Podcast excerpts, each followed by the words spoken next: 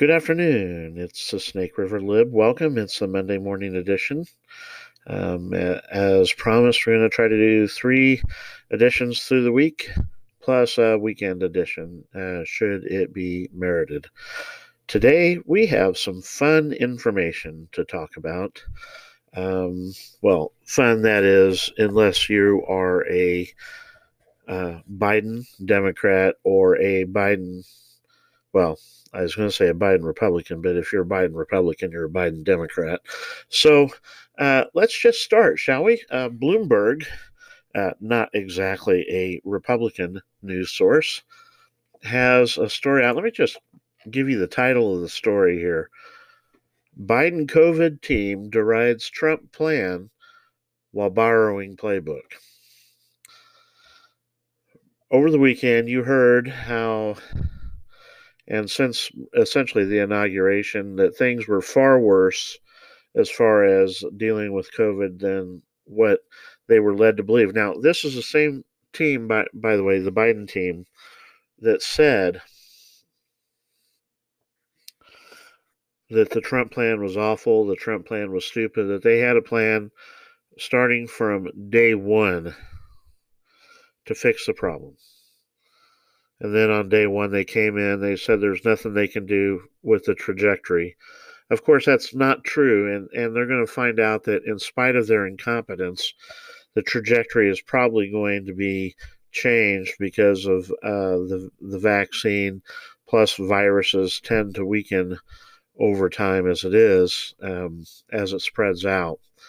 So we're going to find out how that works anyway. So but just as a hint, you know, Bloomberg here, like I said, not a conservative rag. Um, it's, I suppose, suitable for perhaps more than lining bird cages. But um, Bloomberg's pointed out that largely, um, by the time Biden was inaugurated, the vaccine plan was already on a roll to meet Biden's goal, assuming that they can get enough vaccines uh, of the 1 million a day we'll see how that goes. But I just wanted to point that out to you as as we roll along that that the Biden plan is looking an awful lot like uh, surprise, surprise, the Trump plan. Um, so that's really well, you know, it's it's no surprise, of course, at all to uh, Republicans or to people that are paying attention, and of course to Trump people. Um, speaking of Trump people, uh, there are some people that are uh, um, uh, that wanted to challenge the election. Uh, Senator Hawley of Missouri, Senator Cruz of Texas, in particular, who are going through an inquisition by the Senate Ethics Committee.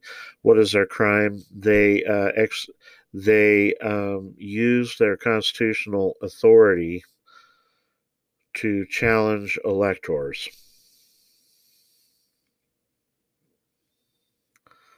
That's their crime.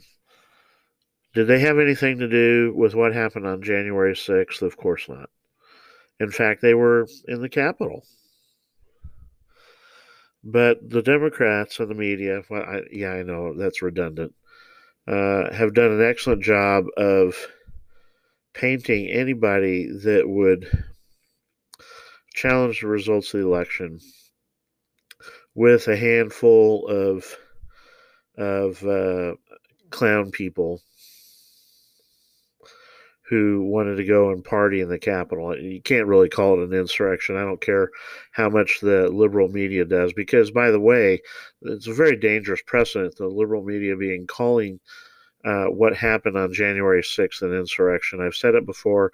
I'm going to continue to hammer that because what they're trying to do is they're trying to trying to put a serious wedge into any kind of dissent. Now, remember, January 20th, 2016 was the day that the resistance began against Donald Trump. Of course, it's not really because the FBI had been spying on the Trump campaign for months prior to that and continued to spy on the Trump administration for months afterwards. But the resistance by the people began on January 20th, 2016. Uh, on one, you know, one part of Washington D.C. was the inauguration. On the other part uh, was the resistance smashing private buildings uh, and businesses, you know, lighting things on fire and stuff. And remember, the resistance was patriotic in 2016. Today, the resistance will put you in jail for simply posting memes. Yes, the FBI has done that. The FBI has uh, taken someone into custody for posting memes regarding the election. How about that? Freedom of speech at its best. But uh, Senators Cruz and Hawley are going to be judged by their ethics um, because of whether or not they had anything to do uh, with the January 6th. Oh, and speaking of January 6th, did you know that uh, three of the instigators may have planned that back in November of 2020? Now, you have to explain to me how these plans, which were made in November, were were driven by a speech that was given on January 6th. I don't know. Um, yeah. Let's talk about a few other things because the Biden administration is going to be giving us plenty of things today. Um, let's talk about why don't we talk about the tax cuts? Okay, what did we hear about uh, the the tax cuts and in particular the Trump tax plan or the Trump tax cut? What is Biden going to do on day one? His plan was to eliminate the Trump tax cut. Do you remember that? All during 2020. Now, put aside the fact that eliminating the Trump tax cut would raise taxes on middle class. Uh, essentially, if you paid income tax, eliminating the Trump tax cut is going to raise taxes on you directly. I'm not even talking about the indirect causes of, of uh, increasing the the uh, corporate income tax, etc. I'm talking about the direct effect of raising of eliminating the Trump tax cut. Well, guess what? Now it appears to the chagrin of the progressives that perhaps they're not going to get rid of all of the Trump tax cut. Now, of course, to people who know things, meaning that you're not a Biden Democrat, that, of course, is no surprise. We knew that the Trump tax cuts were universal, nearly in application, as long as you paid taxes.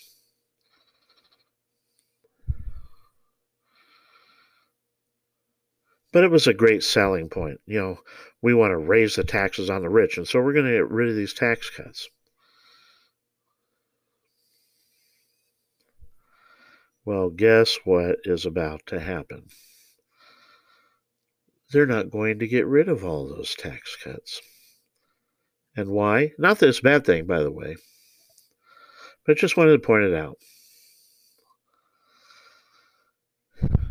Because Biden lied. Democrats lied during the campaign.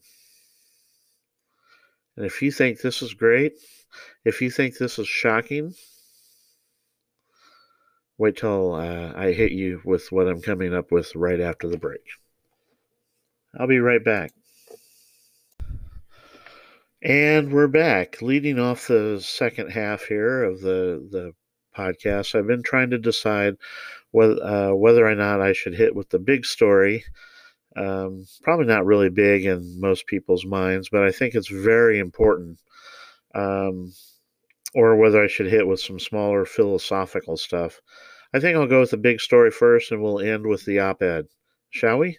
Okay, so let's talk about specifically um, the stimulus checks that are maybe coming or maybe not coming because here's what's going on right now the, the democratic party is catching a lot of flack because what they're sending out is they're sending out these little tweets. They're wishing, of course, that they had a, a, a tweet following like uh, President Trump did. Um, or maybe in this case, they're grateful that they don't. Um, saying that the $600 that you received um, this past fall was just a down payment for the 2000 and that you'll be receiving $1400 uh, with this stimulus bill that they're working on right now. Well you know that sounds all right i guess you know 2000 bucks that's kind of what they've said right?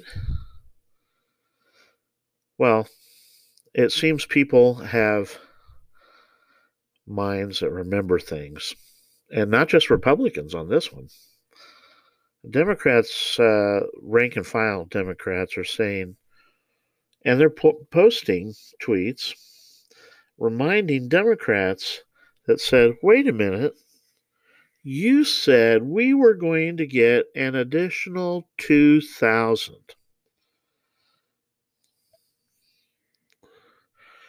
You didn't say anything about that 600 being a down payment for 2000 you said we were going to get 2000 in fact it was an issue in the Georgia Senate runoffs and may have been an issue one of the issues that tilted the election if you remember, there was a big problem with the stimulus where they wanted to do the the money, and McConnell blocked it because they Democrats being Democrats, they didn't want to give the money to the poor. They wanted to make sure that rich got the rich got their part too. Um, because remember, no matter how much the Democrats try to portray themselves as the party of the working class, they are not. Um, they wanted to um, include people who earned $300,000 a year or less in the stimulus package. That was one of the problems before. But in the campaign for the runoff, they were promising $2,000. And right now, over on the tweet side, they're saying, uh, what's this down payment crap? You said $2,000 and now you're saying 14? You see, this is a problem when you're dealing with people and you're handing out free money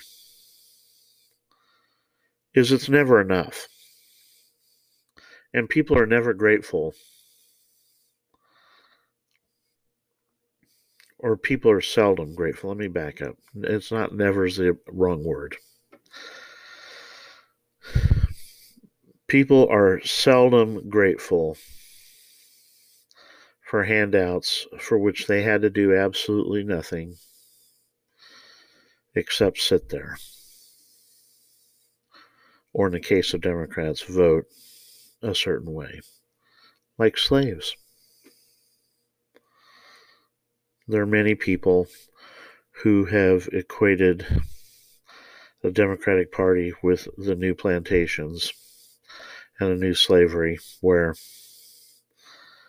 except for instead of having to work the fields and and such all you have to do is show up and vote when they tell you vote democrat. There's a lot of truth to that when you consider the percentage of blacks and other minorities that vote democrat often against their best interests But that's not what I'm philosophical about today.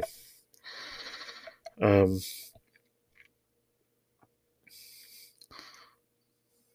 they were promised two thousand dollars besides the six hundred. In fact, Orange Man Bad, Trump, wanted to give them two thousand dollars and so the Senate runoff, They were promised that. And people don't forget that kind of stuff. You promise them something free, they don't forget it. And so you turn around and you show up and say, "Well, we already gave you 600, so here's 1400 more." You're going to say, uh, "Excuse me? You said I was getting 2000 more." No, no, no, no, no, no. 2000 was the total. Shouldn't you be grateful that you didn't have to do anything to get this money? And that's the rub right there, isn't it? So Democrats are running into some problems, not with Republicans. You know, I just kind of sit and laugh at stuff like that because when you promise things and then you turn around, because I guarantee you that that with the uh, the saving the Bush or the the Trump tax cuts, if Republicans are smart, they're going to hit the airwaves with that.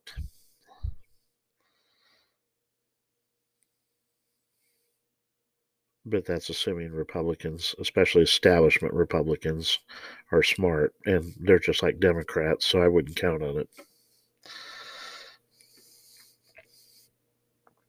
All right. Um, I've mentioned before I'm taking a class, uh, my final class for for my master's degree. Um, one of the things that's popped up is a, a question of a little chart uh, tracking poverty that I highlighted uh, is a it was a over highlighting poverty over the last uh, well since it started tracking it in 1959. 1959, we were coming out of a out of a cyclical uh, downturn. If you remember, JFK ran. What did he do? He, uh, JFK, who would be a Republican today, based on his uh, economic policies, slashed taxes, uh, got the economy going, um, and then Johnson comes in, proposes all the entitlement programs of the Great Society, um, as well as affirmative action and other things, and flatlines the poverty level. And so our charts, you know, the, the, the one of the articles that we read talks about how the poverty level, you know, went down because of all these programs. But in reality, the programs didn't start until 1965, and yet the chart started in 1959. And so it shows the precipitous drop due in large measure to uh, JFK working on the tax cuts and such, due to the fact that the, the country was coming out of a, a cyclical downturn um, and everything so the the level of poverty was already on the decline. But then we hit the Great Society, and we get a flat line over the last 50 years. Uh, I would argue, of course, that the war on poverty has been a stalemate. In fact, I would say that when you consider the trillions of dollars uh, that we've thrown into the war of poverty upwards anywhere from 20 to 50 trillion, depending on how you count the money. That has been a catastrophic failure. And yet, here's this little chart showing how poverty was reduced, and yet that reduction all occurred before the programs that were specifically designed, that were specifically focused on giving aid to the poor were even legislated and signed into law. And so it is something so simple as that that gives the perception to people see, the programs worked. But they haven't. No matter what you do, you're always going to have the bottom 15%. Now, look at the quality of life. Comparatively speaking, 100 years ago, most people did not have a refrigerator in their home. Compare that to today.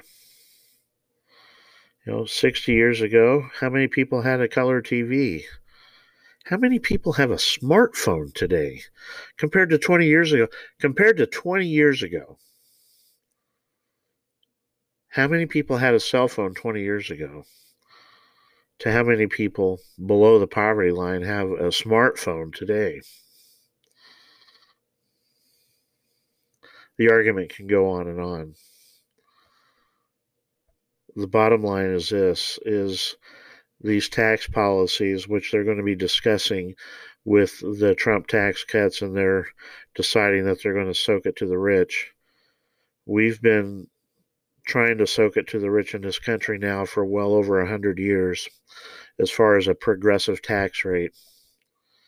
And it's precisely during this past hundred years that the gap between the rich and the poor has grown at what point do we say that maybe this uh, progressive tax rate is counterproductive? That's just my thoughts. What are yours? You might even say that if you're taking money from somebody to give it to somebody else, even if you're doing it through the law, that it is theft nonetheless.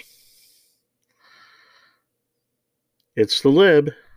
We'll talk to you in a couple days unless something so amazing happens that we do a special.